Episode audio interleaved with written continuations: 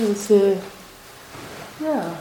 I wondered if you could say more, or maybe if no more she said, about that dance between allowing and letting go.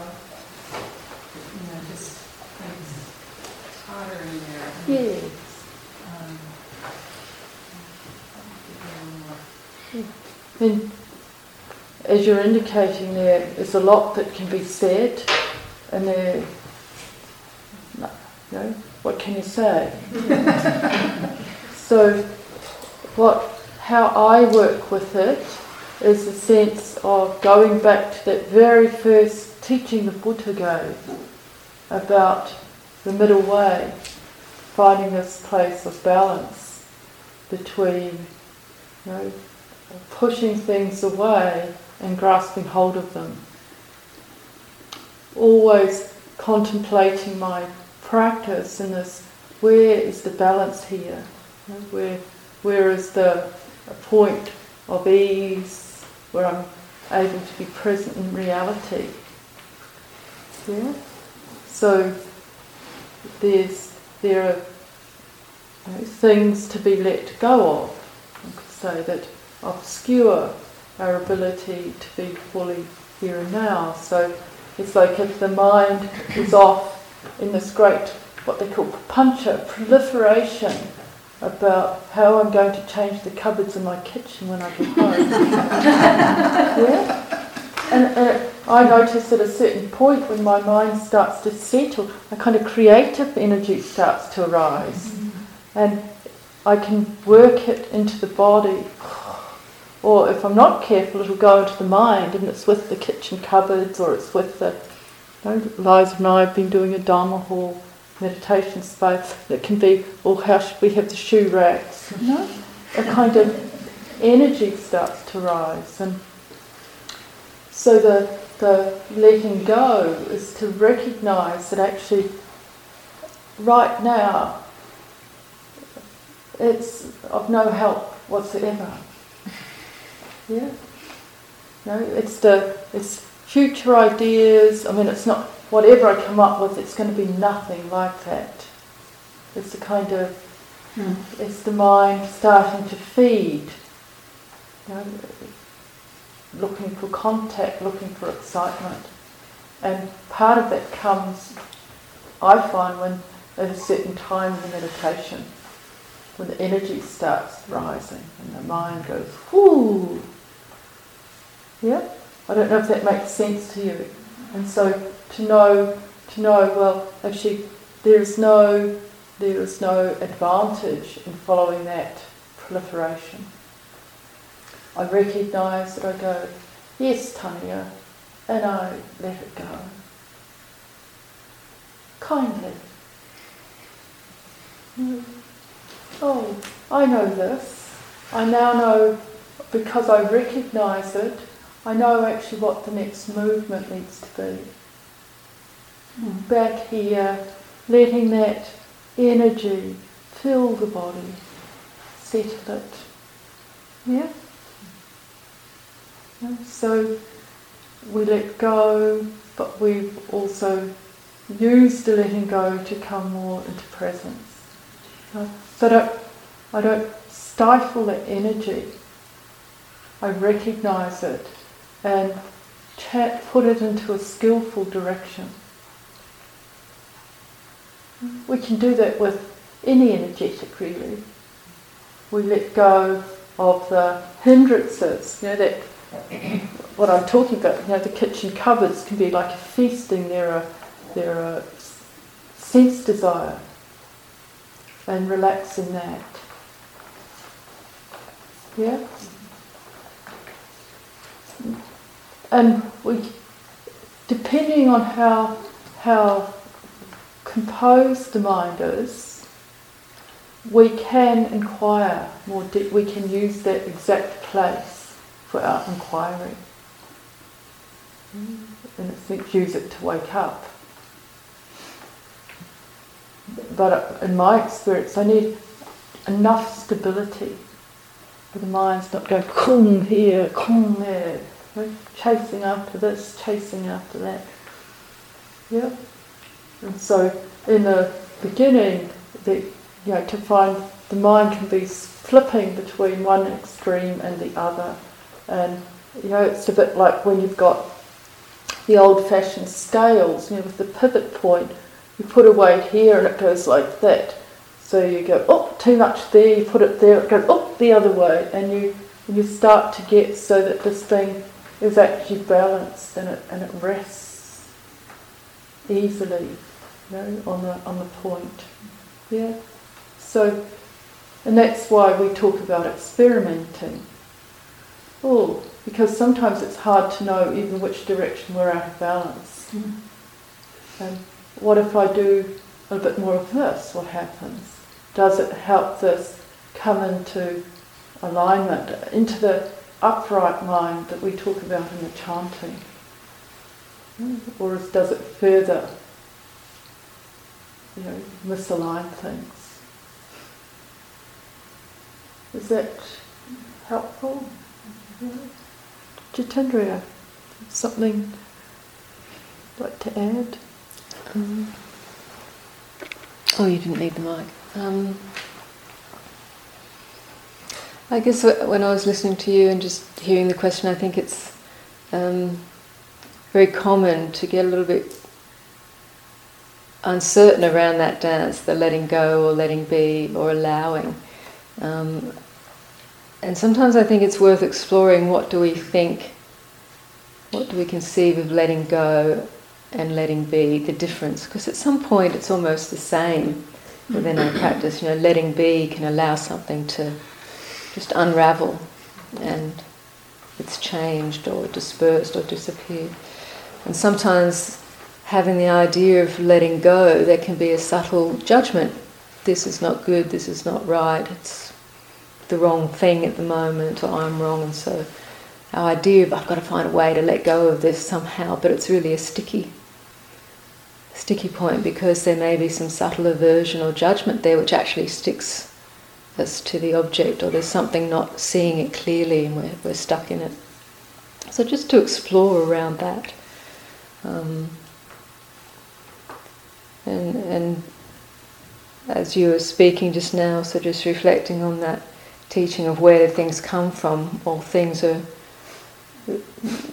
The translation is rooted in desire, but the word is, is chanda, which gets translated as desire we, we tend to think, oh, desire is wrong, therefore everything that arises must be wrong, we'll have to get rid of it. But, and then you hear the teaching number nine or eight, oh, yielding deliverance is essence, so it can't be that bad. But actually, the word that gets translated as desire is chanda, so it has, it is desire, but it's also interest and enthusiasm. Our attention gets drawn into something, whether it's wholesome or un- unwholesome, technically. And all things arise within the mind from this attention being drawn in and ah, arising on attention, arising on contact born of attention. So we can, attention can settle on anything and there's something present. And it's the, the, grow, the development of the wisdom mind that begins to understand what it what it has arisen. Is this wholesome, unwholesome? That's what I was saying. Is this helpful or not helpful in this moment? That attention is being drawn in here.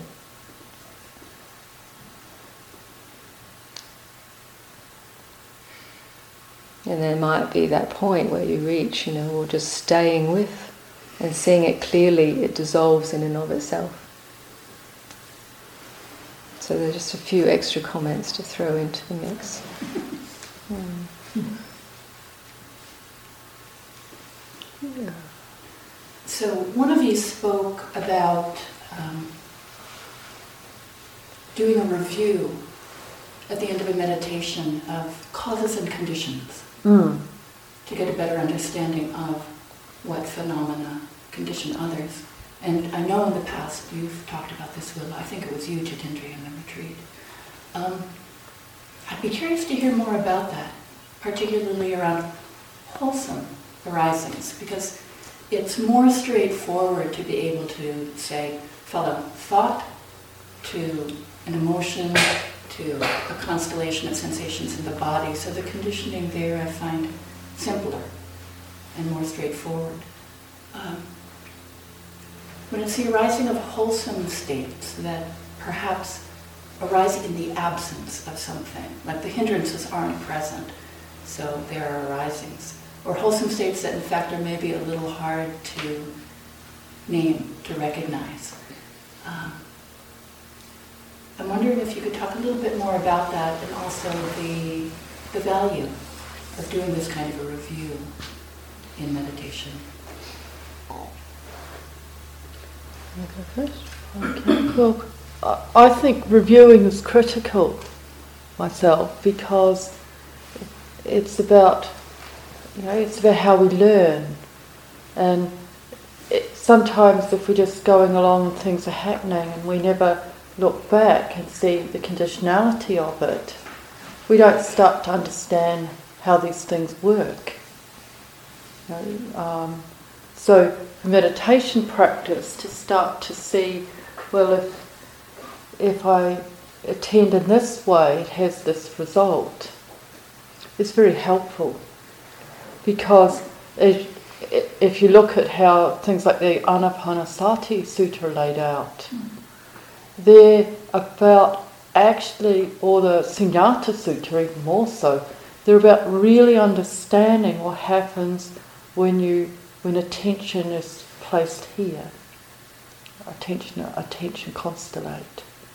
And recognizing the subtle um, inclining that allows practice to deepen and open. So in reviewing, even just noticing, as a, you know, saying the guided meditation, if I recognize this long, slightly coarse breath, and I don't try and change it, but I just remember the beautiful breath. You know, so it's not change, it's just letting something settle and open. You can make it can completely transform, and the mind, body can come into a more profoundly unified, settled state. So, you, by reviewing, say, "Oh, just that most." I'm talking about something so subtle, the most subtle remembering of of how the Buddha talks about this process allows the mind to open, and it means that every meditation, when you sit, it's not a completely, I mean, there is the beginner's mind, but you understand the process. Yeah? So that it's not kind of, it's not random. It means that, you know, folks like Sariputta could sit down, think what they wanted to think, and allow the mind to completely relax. So, so recognizing, particularly with these the kind of deepening, that deepening of wholesome states. Born of attention are all things. So, what are we attending to? What, what in this subtle experience, what, what is wholesome to attend to? What allows this process. Get, does it make sense? I mean, we could say a lot. Jitendri could come. Please expand it because it, it is a whole. It's a whole thing. Learning to review, not from aversion, not from control, it's just recognizing. You know, that's why the, as I was sitting meditation before, the Sunyata Sutta came to my mind, the Chula Sunyata Sutta. And when I first read it, I could have run around the world. It was so exciting. it was, and what it showed you is if you place attention, if you just allow attention to recognize and start letting things drop away, how emptiness is revealed. And so there is a sense of choicelessness, being open to the present moment, but also the recognition of path. And reviewing shows you, well, if I attend to the kitchen cupboards, it has this result. If I work that enthusiasm, that chanda, that energy rising through the body, it has this result. It's not that the kitchen cupboards aren't worth attending to, but right now it's a waste of my time. There are, I'm here and I have this opportunity to cultivate. Yeah? Does that make sense? It does make sense. Mm. Um, then there's the aspect that there are a lot of things that I don't feel I can know necessarily in the process. So it, it still feels like it it's a challenge of a spacious knowing. Because I know in my own mind there would be this inclination toward control. Yeah, well, it's to know your mind in that way because some of us tend to uncontrol. So, once again, if you know your habit is then to start tightening and going, oh, oh I'll go this way, then This is how it is. there, and it will be like this again, because then, then we're in a crazy place, aren't we? You know? because it's, it's, it's trying to recreate something ex- from an idea rather than having um, identified the subtle energetic movements of attention. Knowing each time will be different, but there are there is a path. You know, so yeah, how to it's always this paradox in practice. There's, there's it, it's a bit like the question of letting be, letting go. Where's the place where those things are the same? Hmm.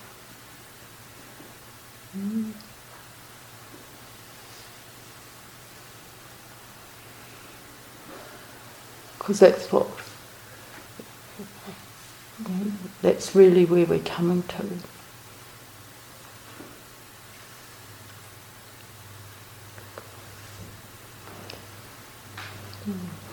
And in this, um, in practice path, we really learn through experience, and we learn through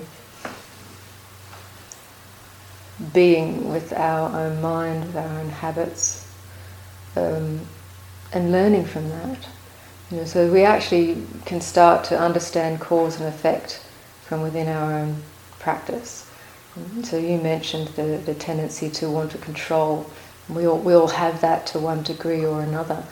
But so something in you is recognizing the, the affect of control, the mechanism of wanting to control within the mind. So as you notice how that happens, you know, something in you notices more and more, the more you investigate and are interested in it. You know, how does this happen? Where does it lead? The mind is opening to beginning to understand that cause effect relationship. What is it that kicks in and wants to try to control? You know, and where does it lead? So, this kind of open inquiry, you're beginning to see more about this tendency. And does it lead in a, a fruitful direction or, or not? So, the heart, in terms of direct knowing, is coming to understand cause and effect relationship within within all, all the movements of the mind, and where attention goes and what it fruits in, where it leads us, what experience emerges. So this starting to understand cause-effect relationship internally and externally is part of right view, the cultivation of right view. Um, understanding that there are causes con- and conditions for everything that comes into being gives us a wonderful perspective, and ultimately, it's the freeing perspective.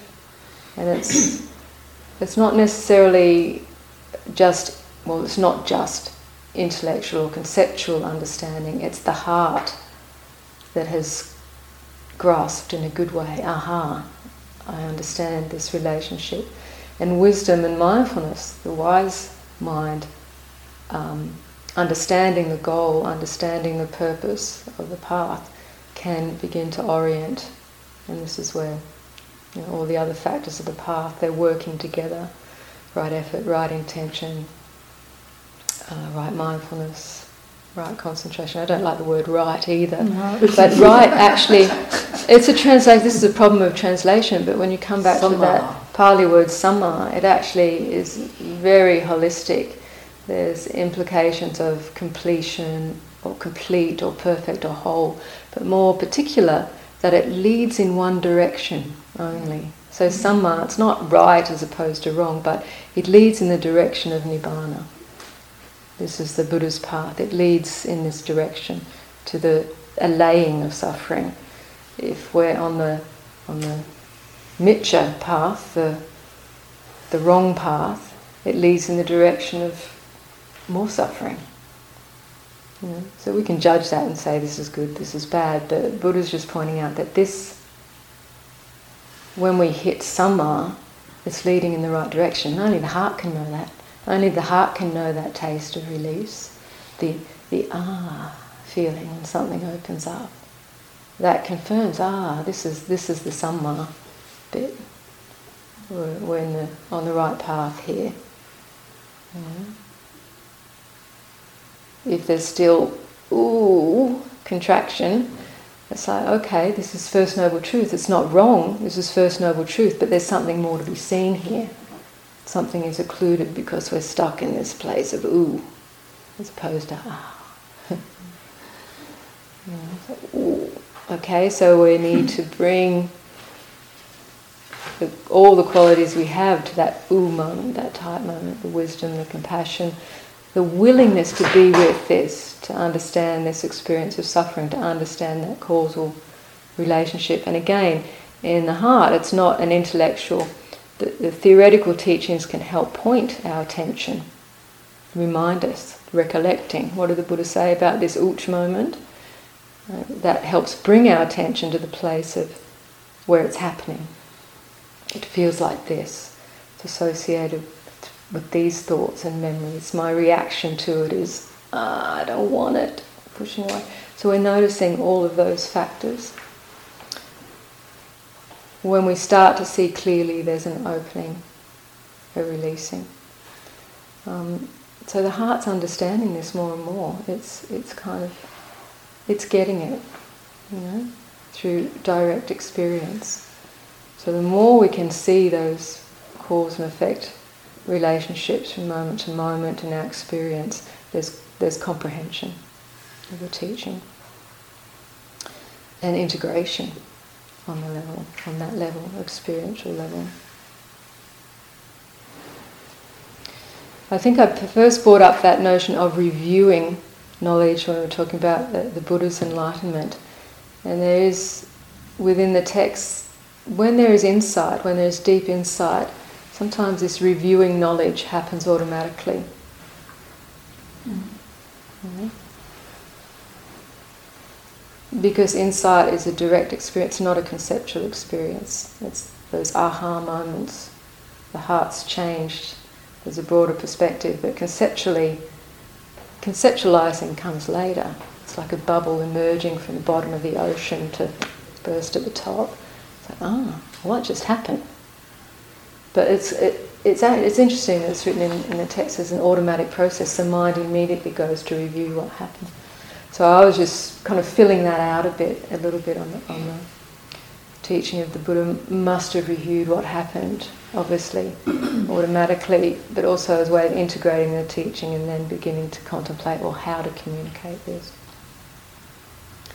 So there's that automatic reviewing knowledge and insight, but there's also, as Thaniya was saying, our own reviewing of, you know, at the end of the sit, we check in, how do we feel? And sometimes there's an automatic knowledge, you know, well, I felt like crap when I came in and now I feel pretty good. You know, just that recognition that something has shifted and more, or the other way around. Sometimes you're pretty good going into that crap. Yeah. Um, so something has shifted there too. So it's just reviewing to, to get a, a more whole picture, and sometimes you might go into detail. You might recognize sometimes you sit there and just out of nowhere a memory pops up. Happens to be a painful memory. Oh, I thought I dealt with this. This was years ago. Here it is again. Just because there's space, you know, something pops up. I reckon, oh, well, something triggered that actually. Might have been a sight, sound, smell, taste, my own thoughts drifting, recognizing feeling tone, subtle feeling of insecurity, and suddenly this memory comes back. And I felt blamed and insecure, and it so wasn't fair, and I should have told her this, and, and she said that, and suddenly you're back in the scene. Oh, what's going on? But when I review what's going on, oh, it arose from here. There was a feeling tone, there was a memory, latched onto that memory, something in the mind. Interest. Mm-hmm. Zoomed in. But because there wasn't complete clarity, just to see the memory rising, ceasing, got involved. Birth. The birth of this whole situation again in the mind and the ensuing struggle. But then there's some awareness watching it. Hmm? Oh, okay. What part of this is sensation? What part is feeling? What part is perception? What part is uh, sankhara? What part is wanting, not wanting? So mind's analysing even as it's happening because that's what it's accustomed to doing now. And eventually it falls. Just a memory, a moment of rebirth, cessation again. Can let it go. It's let go of all over again. It may re-rise again when conditions are conducive or not. That's the unknown. But the more that happens, the more you know it.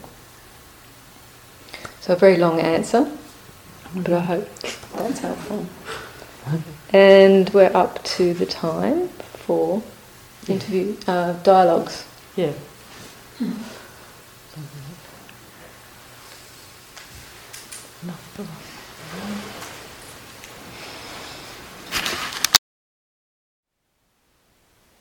Thank you for listening.